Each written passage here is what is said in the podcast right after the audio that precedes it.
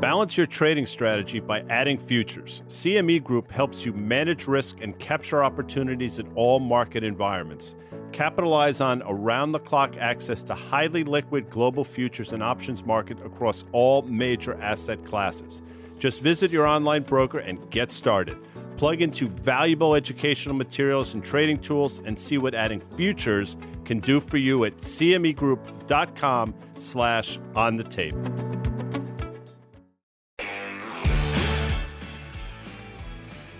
It's top of the hour. It's one o'clock on Wednesday. That means that Guy Adami and Dan Nathan do trading spaces on Twitter Spaces. They're sponsored by CME Group. They are the sponsor of our podcast on the tape. Um, we do this every Monday and Wednesday at 1 p.m. Eastern, and then we put it in the podcast feed. We've been putting it in our on the tape podcast feed, but as of Monday, January 3rd, it's going to have its own podcast feed. It's going to be Trading Spaces. So look it for that in the podcast stores. Please follow Stop. it. Um, you can follow the at underscore Trading Spaces on Twitter. Um, and that is going to be something that is going to be a primary destination for Trading Spaces. We do these to just really talk markets while they're live. If we have opportunity, we take questions, but we really want to kind of just give a little bit of a the some of the stuff that we're looking at, right, Guy Adami? So here we are. We got, and I'm going to tell you what I'm looking at, Biatch. All right, let's do it. You're all fired up. I am fired up because, you know, crude oil, Brent crude traded back above 80, I believe. That's something to look at. And, you know, the volatility again, I know Dan Pitt gets upset at me when I mention this all the time, but 10 year yield a week and a half ago traded down to 133. They're back north of 153. I mean, just crazy moves yeah. in short periods of time. And that two year has been flirting with 80 basis points, which would make it a four bagger since September. And we talked about it on Fast Money last night. We'll probably talk about it again. To me, the most important thing to look at going forward, and seasonality obviously is playing into what's going on in the broader market this week, but is going to be interest rates in the 210 spread, Dan. Yeah, I, listen. I don't get mad at you about it. I, yeah, I mean, listen. No, you, no, you get mad. No, I, I think I think your insights on on yields is really important. I'm just a dumb stock and options guy. I mean, I don't, you know. So for me to have, you know, to be in the of this sort of um, no, but now listen, you're now you're insulting. No, now, no, you're, I, am not. I, I, to, to be very frank, I, I, do agree that the volatility off a low base is definitely like it can be eye popping some days, right? And so, you know, your point has been very simply keep an eye on the twos. That's telling you as far as the pace of quantitative easing or the tapering thereof and the expectations for rate hikes in 2022. So I agree with you. Um, I just don't think, and I think I said this on on the tape on on Friday, which you were not on, guy. I don't know if the 10 year U.S. Treasury yield or at least Fed funds will ever be above two and a half percent ever again. Okay. Like I'm just telling you that. Like it just seems like to me from everywhere I sit. And then you look at this kind of the flattening of the yield curve, which is really what you're focused on over the last you know couple months or so making new lows you know 52 week lows. I just think it really paints the picture of you know um, just a really lower growth environment with maybe like a little bit more punchy sort of pricing environment. You know what i mean? And what does that mean? It means kind of stagflation. So to me i just don't know how we can have this pandemic cut, you know, Q3 GDP in half, then cut Q4 GDP in half, cut Q1 GDP expectations for 2022, you know, really. And we just have this this framework where we think there's always going to be this second half surge in activity. Yeah. Before the pandemic, guy, and I'll end this little rant right here.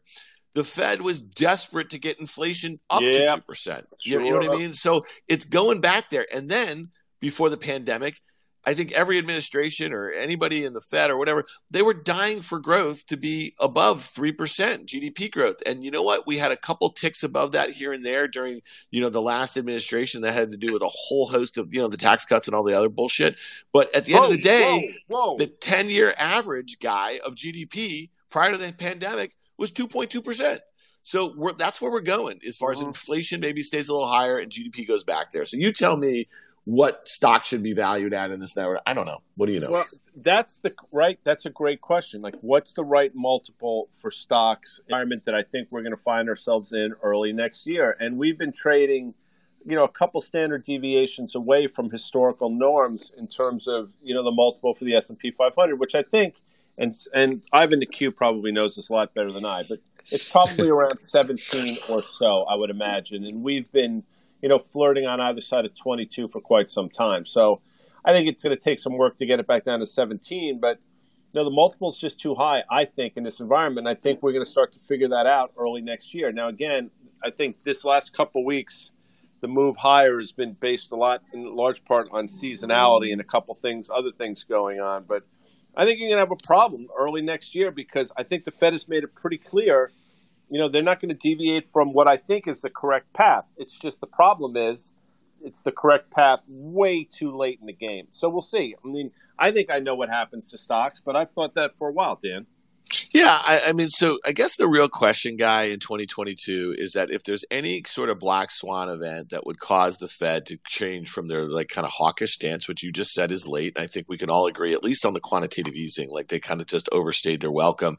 You know, you know, to my point about interest rates, I just don't think they're ever going meaningfully higher here. So they're going to have to get continually creative about how they attack, you know, shocks to the system when they're trying to avoid like credit freezing up and all that sort of stuff. And um, so to me, you know, if there is any unforeseen event, if there was some sort of geopolitical event that caused commodity prices to rip back up or something, and inflation really was going to be sticking around here in ways that are kind of unhealthy to consumers and businesses, I mean, that to me is is is the thing. And you think about the Fed's balance sheet where it is, um, I, I, just don't know. I mean, they they're going to have to continue to get all weird, and we saw that with QE two, with QE three. Remember that the twist I and do. all that sort of stuff. Um, so you know, you've said this on many occasions. We are in the midst of you know this crazy financial experiment that it's not just us. You know, Europe is involved in it. Um, Japan has been involved in it for a long time. The Chinese manage their um, economy in, in, all different weird ways here. So I don't know. So, guys, listen, we're, we're going to have Tom Lee on on, on the tape no, next week. Not. Yeah, we are. And you and I focused on a report he had out yesterday about this variant and what variants, basically in general, how the stock market bottom when hospitalizations and the worst of the cases have peaked. And it seems like based on some other countries that had this variant prior, um, you know, they've already kind of peaked. So he's expecting, you know, a peak in the next week or two or whatever. But he also expects, like you just said, a very volatile first half of 2022 in the stock market. Are there any pockets that you think right now are getting way overdone to the downside, or some that you think, you know, really you're going to see rotation? And even if the broad market goes lower because some of the big generals pull back in, are there other pockets that might do really well? Great. That's a there's a lot in that question. So here you go. I think some of the Cathie Wood name been just bludgeoned. Where I think you know you still can't make a, a compelling case on valuation, but you can make a case that if you go back and look, a lot of those stocks sort of saw volume capitulation in early December. So I would look there. Number one. Number two, and I've said this on the show, and I've said it I think on Spaces you know, airlines topped out in April of this year uh, when the news was at its best, when the vaccine news was at its best, and airlines basically went straight down ever since. Airlines have gotten off the mat over the last couple weeks. Today, notwithstanding, when news seemingly is at its worst. So, I've made this point, and, I, and I'm going to stand by this. I think in the beginning of 2022, you could see a huge move to the upside in some of these travel-related names. Expedia, for example, which is the E in the Hope trade. So I think that works, and I do think although I was wrong about energy, I thought crude would have triple digits uh, handle by the end of this year. That's clearly not going to happen. But I still think energy is going to be a story, and I think you're going to see continued grind higher. So I, I think the levered energy names yeah. and some of the OIH names like Halliburton and Schlumberger – on valuation makes sense. So there you go. You weren't so wrong on energy. I mean, you've had a you've had a good call on crude. I mean, and and you know, I mean, it, although you know you've stead, you've been steadfastly bullish in the pullbacks, and you're right when it when yeah, when but you kinda... know, not to interrupt that last yeah. pullback, that November pullback from the day after Thanksgiving, yeah, uh, that Friday till recently. I mean, that was a pretty epic move lower in crude oil. Now you can explain it. Um, obviously, the, the variant was part of it, and then the release yep. of the SPR was the other part of it, and then other things as well. Maybe they got maybe got ahead of itself, but it's raging back very quietly. Nobody's talking about it right now. So well, let me talk about something. There, though. I, I, will tell you because you just mentioned oil services. I will tell you that I think, given the move in crude, you said Brent was just over eighty. I, I think what oil service stocks are doing is horrible. I, I think that yeah, OIH chart might be one of the worst looking charts in the whole market when you consider what some of the pressures are as it relates to the underlying. And then, so so to me, I think that looks like a massive head and shoulders top. So that's why I remain really cautious on energy um, in general. I would say two things about your ARK names. There's two that are starting to really catch my eye. Okay, Zoom, which I think you and I have been correct on all year long investors were going to have to deal with that high multiple. They were going to have to deal with the fits and starts of kind of how work was going to be adjusting, right, as we kind of come out of this pandemic, which doesn't seem like we're ever going to come out of. Um, but this stock, all of a sudden, you know, maybe estimates have come in line with the price and the valuation a little bit because next year, um, earnings and sales are expected to grow about 15%. Um, you know, and that's assuming that that's correct. Okay. And this is a company that has 75% margin. They have five and a half billion dollars in cash. They have no debt. Okay. So it's got an enterprise value of a little less than 50 billion. Now that sounds like a huge number, trades at 11 times sales. But I think if anything, Zoom has proven that this is going to be with us like DocuSign is going to be with us. I've already signed two DocuSigns today, guy. And, and the truth is, like I may never ever want to sign a physical document ever again. So the question you have is is like are these standalone companies or do they have to be part of a broader platform? You know what I mean? And maybe you see Zoom yeah. and DocuSign and a few of these companies. So Zoom looks really interesting to me on a valuation basis. All of a sudden at 40 times expected earnings and 11 times sales, and I know by a lot of metrics that sounds crazy. The other one is Chegg, and I think we talked about this too. This one seems reasonable and if there's any I, I, mean maybe this is part of a larger platform again so i'm thinking about like some m&a but also i think these companies maybe the expectations have come in enough I, uh, is that what you're kind of thinking of in some well, of those I'll, I'll throw another name at you and yeah. I, I think look teladoc i think is i think has um I think has issues without question. I, I don't think there's that many barriers of entry out there, and a lot of people don't like the business model. But I also, if you look at it, it recently traded down to what was a prior all-time high way back when. So this sort of 86 level, I think it's the 86 level in Teladoc, I think is pretty interesting. But the one is my eye, and you're going to think I'm out of my mind. Uh, Coinbase, and I think that's like her eighth largest holding in the ARK ETF. Maybe I'm wrong, I don't know, but I think it's in, it's definitely in the top ten. I think it represents about four percent or so of the holdings.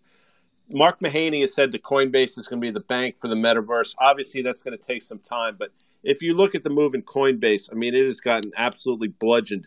I think Coinbase is one that might catch a. Why do you Why do you think that I'm surprised? Just you know, last week on my weekly um, that I do with Fidelity in the Money, check it out on my Twitter, people. I kind of I kind of pitched. I didn't kind of. I pitched Coinbase using options to express that view over the next few months because here's the stock right now. It's back at about 250. That was its um, listing prices, direct listing IPO price, which doesn't mean a whole heck of a lot, but I, I, do think it's interesting that the stock has been pretty volatile this year. And, you know, we get this question, and I talked with yesterday on OK Computer, our new podcast. Follow it, people, in the podcast stores. Follow it on Twitter That's at OK Computer Pod. the song, by the way. It is not. That, that, that, that, that, that joke is just, you know, I, I, I want to. I want to okay boomer you every time I hear it. Seriously, what group did sing that song? Radiohead. It was an album in 1997, but it was oh. OK. Oh. The letter O, the letter K. Ours is OK A Y computer. It's got a, a different meaning here, but it's a play on words. But I would say that Coinbase to me you know, we talked about this yesterday with Packy McCormick and Jared Dicker. We're like, listen, there's still a lot of people in the stock market who are really interested in crypto and Web3, but they don't know how to play it, right? So, to your point, Guy, about enthusiasm for these new tech themes or fintech themes or whatever, Coinbase is, is a way to play it. Now, there's many other exchanges. There's decentralized exchanges. Um, there's others like, you know, Robinhood has exchanges. So, I, I like Coin too, Guy. I'm with you. I think it's a great way, kind of some of the momentum you know, that you might have in uh, some of the underlyings. You should have got. Cryptos. You should get Thom Yorke on that and the Greenwood brothers. That oh my god! About how killer that would be. Hey, can I ask you? Can I ask you a question sure. on one? And, you and I absolutely. have been really, really skeptical on this. By the way, that all, all year long, that was me dropping Radiohead knowledge. I saw what you did there. Yep. Um, you and I have been skeptical on this all year long ever since pre-IPO and since its IPO in the summer. Robinhood. Yeah. I mean, this stock made a high guy of 85 briefly. It became a meme stock. Like, remember the week after it IPO'd? Mm-hmm. And it mm-hmm. now is trading at 1713. It traded at an all-time low today, I think, of 1668 because I happen to look at it. Tell me I'm right because I think that's yeah, that's exactly right. Look at me. Look at me. I was looking at it earlier, and listen, I'm wrong all the time, as you've come to learn. Yeah. But this is one we've been spot on about, and I will tell you, and I've said it, and I'll say, you haven't heard me say it. The only thing innovative about Robinhood is the name and the hair on those two cats. After, after that, it's the same stuff as everybody else. Like I don't know why people got so excited about Robinhood. They did not. There was no innovation whatsoever. I think they just sold people a bill of goods. I guess good for them, but the stock has been grim death, and I, I, quite frankly, you know, I don't think it's found its bottom yet. All right, let's talk about fintech in general, guy. Because look at Square. I mean, Square was kind of rocking and rolling. Oh, we call it Block. Sorry, yeah. bro. We call it Block. This stock, the day that Jack Dorsey announced that he was resigning from Twitter was November 29th. Okay, Square closed that day at 213 ish. It's trading at 162 right now. It's down from a high, an all time high that it made in August of 289. Again, 162. Yeah. So Twitter stock rallied the day that, that Jack resigned. Literally, was up 10% in the pre market. Remember, people were like, thank you. And then Square has since come in, what, 20 some percent or something like that what do you do with some of these names here? Because, you know, again, I think the enthusiasm was starting to wane in some of these names, PayPal included. You know, PayPal had a couple disappointing quarters in Q2 and Q3, I think, and the stock got hit each time. So is it valuation? Is it like we get it? Now there's a lot of competition. They put forward a lot of demand, or not demand, but like kind of accelerated the trends. And now the decelerating trends are the things that value, you know, investors are looking at, and the valuations were just too extreme. Look, here you go. I'll, I'll break down Square. Massive double top from February um, when it, I think it was trading what 270 ish as you mentioned, and again in August. And we talked about that. We said, you armchair technicians out there, you got a potential huge double top in Square. That came to fruition. Next question is, where do you buy the stock? And I'm, I'm going to attempt to tell you where, Dan. Mm-hmm. In August of 20, uh, the stock had a huge run, traded up to 156, and then stalled. So that prior all time high is going to be support. So we're right there. I actually think you can take a shot at Square at these levels, and I think your downside maybe is 150, but I think it's getting pretty interesting. The other name, by the way, in the fintech world, and I think this is considered fintech, and I know you like this stock, and it had a huge run in the fall and then mm-hmm. gave all of it back, is SoFi, which I think is trading yep. at 14 and a half bucks right now, which is remarkable uh, given what's going on. So you had that huge run, I think up to about what, Dan, 20, four or so. Twenty four bucks in, in yeah. November. And now yeah. you, and it's given the entire thing back. So I don't know. I think I think that gets interesting. I think that's interesting right there. I bought well. some more on Monday, SoFi, and and and listen, this stock has like pretty decent support going back to you know earlier in the year, um, you know, to fourteen bucks or so. I mean, could it go down to twelve? That's where it was in early January. Sure. Um, you know, recent um, company, recent recently public through a D SPAC, a Chamath Palihapitiya SPAC. Um, you say that so well, by the way. I can, I, I have trouble saying that, but you know, I, I I've gotten to know him over the years. I really like the guy. Um, very smart guy. I've had the, the benefit of uh, interviewing him on, on numerous occasions. Um, so I just you know I, I, got it I got it down. Um, I like roll, SoFi man. too. It really feels like um, you know some of these names they have more puking to go on the downside. I will say just on the tech front, guy. We I think you and I just made the case why we should buy ARK for 2022. And I mean that really seriously. No, I think because, I think you're like, right. it feels like that those names. The, the, one thing that bugs me about ARK is we just talked Block, just you know, Square is the 13 largest holding. The one thing that bugs me is the framework that the way that they have to sell when it's down well, and buy she, when it's up. Create, listen, I'm not going to tell her to run her business, but she yeah. created the wrong vehicle. I mean, an ETF is the exact wrong vehicle yeah. for what she's trying to accomplish. I mean you know, there are no gates there. If people want out, they they hit a button and they're out. And she's for. It's funny. Somebody said to me, if she had conviction, why is she selling? I'm like, because she has no choice. Yeah. How people understand what's going? I mean, I shouldn't say that, but I think you completely understand what I'm saying. It's not that she doesn't have conviction; she's selling because she doesn't have a choice, and that's what happens on these ETFs. So, Well, I, I don't know that I don't know how they structure it, but like for instance, at one point Tesla was like twelve percent, and that probably had to do with performance of of the weight, and now it's like eight and a quarter. Like I would buy that. I just don't want to buy. I, I wouldn't want to buy that. Like I want exposure to Zoom and Teladoc and Coinbase and Unity and Spotify and Twilio um, and Shopify and but I don't want in block. I, I, just I know you're yeah, huge. But, but, I'm a big. Well, I, am not, but that that's the point. Kidding. If, if Tesla and Roku were three percent positions, I'd be happy. Like I'd be like, that's fine. You know what I mean? In some ways, so I just don't want to. I don't want to own an ETF where the largest holding is a trillion dollar company that I think is probably worth half that. You know, you know what I mean?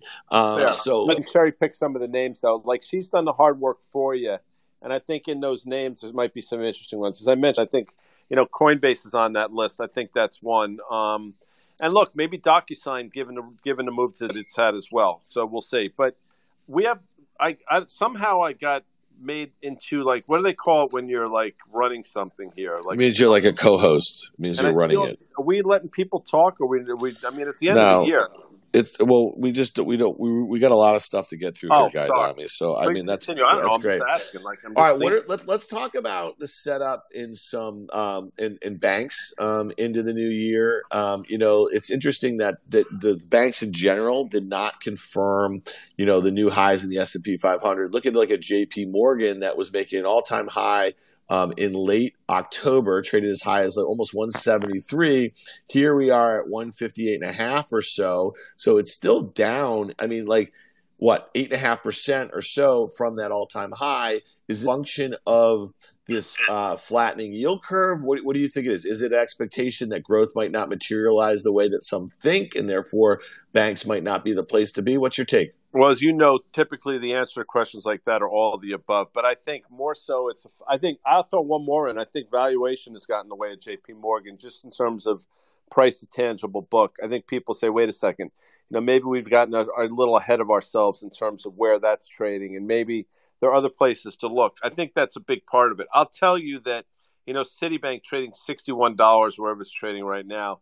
You know, about eighty percent or so, or seventy five percent of tangible book it doesn't make any sense. Now I get some of the European exposure they have. I totally get it, but we just traded down the levels we last saw in January of this year, that fifty-eight dollar level. I mean, I think Citi's worth a look. But the one name that I've mentioned to you, wait, wait, hold on, guy. On a one-year basis, I mean, how did you not nowhere. mention an epic, epic double bottom though? I mean, like literally it, draw it the line. As Carter Braxton Worth says, the lines draw themselves. That's what I just, I just said. I just is that your stop though? Your stop at kind of fifty-eight dollar level. You do not want to be long and below that. Yeah, right. And I think it's worth a look here so for sure.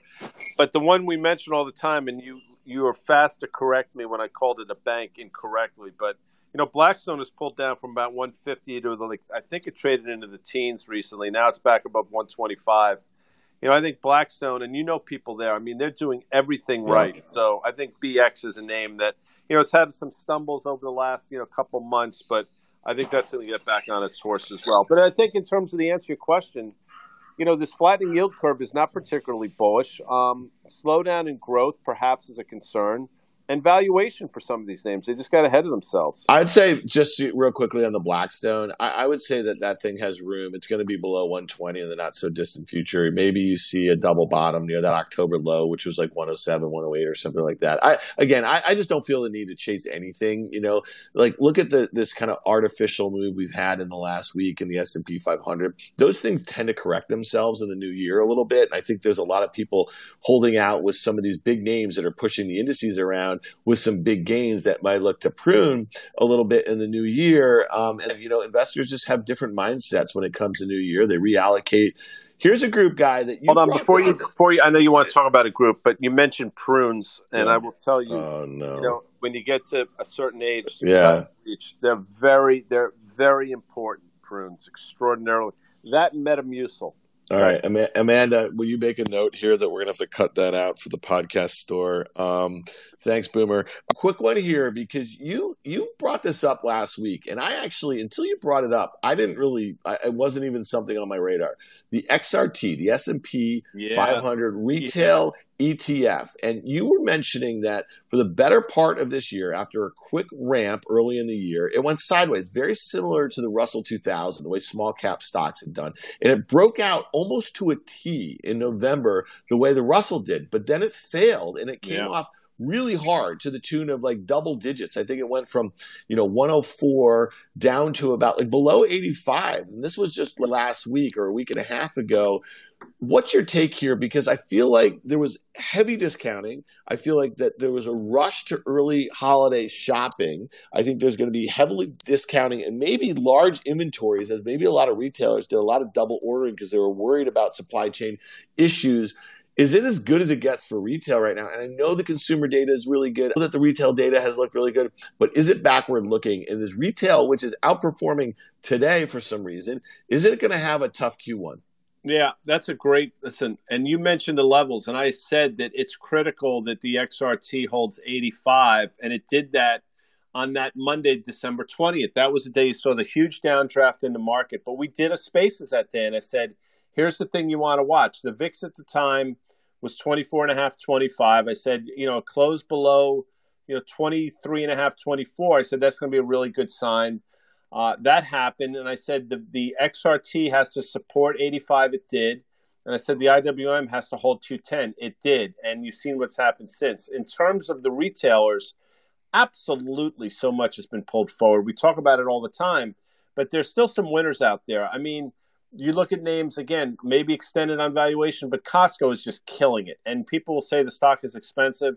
It's been expensive for a long time. And I think Target, for whatever reason, has just gotten obliterated over the last couple months. But I think it might have found a home at these levels as well. And just in terms of valuation, I think Target's worth a look. Yeah. Okay. I mean, that makes perfect sense here. Um, you know, we have a few more minutes before we get out of here, Guy.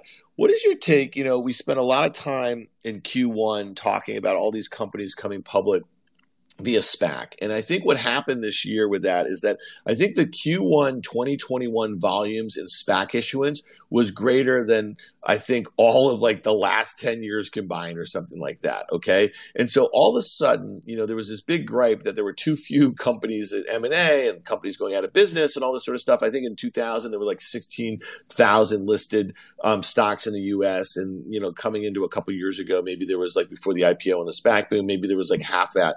Well, now there's a whole heck of a lot more. And I think investors have had a really hard time keeping tabs on a lot of these companies that have come public through these vehicles that they don't really understand, where investors, institutional investors, are basically full up because they've been investing in these companies as privates, they invest in the pipes, and then they come to the public markets. And then you hear this term bag holder all the time, right? Then, uh, then the public buys them, but the institutions have already taken their pound of flesh out of them. And so a lot of these things are trading well below where they were trading, um, you know, on their D-SPAC and at the $10 level with the warrants and all that sort of stuff.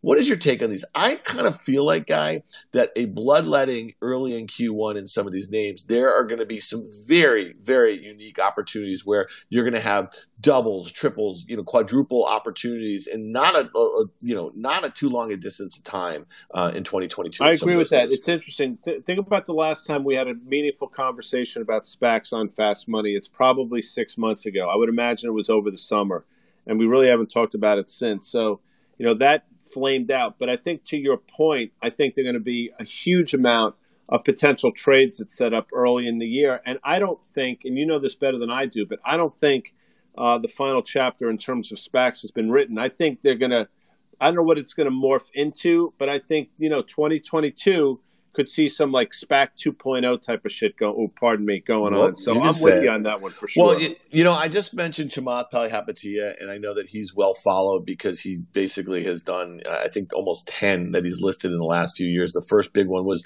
uh, Virgin Galactic. This is a very controversial sort of name. The stock's trading at 13. It's very near like some lows, and you know, you tell me. I, I don't know if space space is going to be a thing. I don't know if it's investable right here, but this stock at one point this year was trading north of 60. Uh, and then it had this move all the way down to like 15 and then up to 50 became like a meme stock. And here it is at 13 bucks. Okay. And then you're seeing another one of his names, Opendoor. This is a company that, you know, I mean, pretty interesting uh, play on real estate. It was kind of the anti, um, it was kind of the anti uh, what, what's that company? Zillow you know what I mean sort of situation here. That thing is getting killed um, and there's another one. I mean they're basically limping in at the lows. Clover, you just mentioned SoFi. Clover was a little different Clover. One. Clover was there was some issues there potential fraud. I don't great know Great song by the way by uh, the great Joan Jett Crimson and Clover which was a remake. By the way I know you don't want to talk about this but Ivan the K likes to fricassee me whenever he gets a chance and rightly so by the way but he said something really nice eight minutes ago. He said Gaia is a hundred. I think that means correct.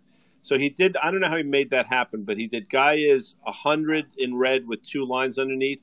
On the active ETF being the wrong wrapper for investors, but the but for the asset gatherer, it's great. Thank you, Ivan the Q. Back to you, Dan.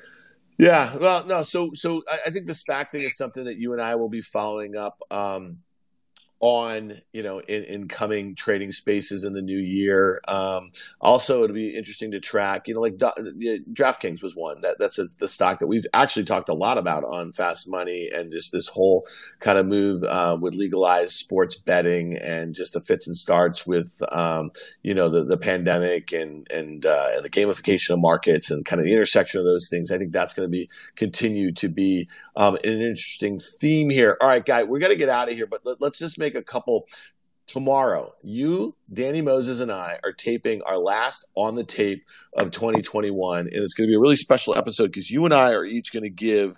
Um, our best ideas for 2022. So check that out, guys. Follow us in the podcast store. It's at on the tape pod.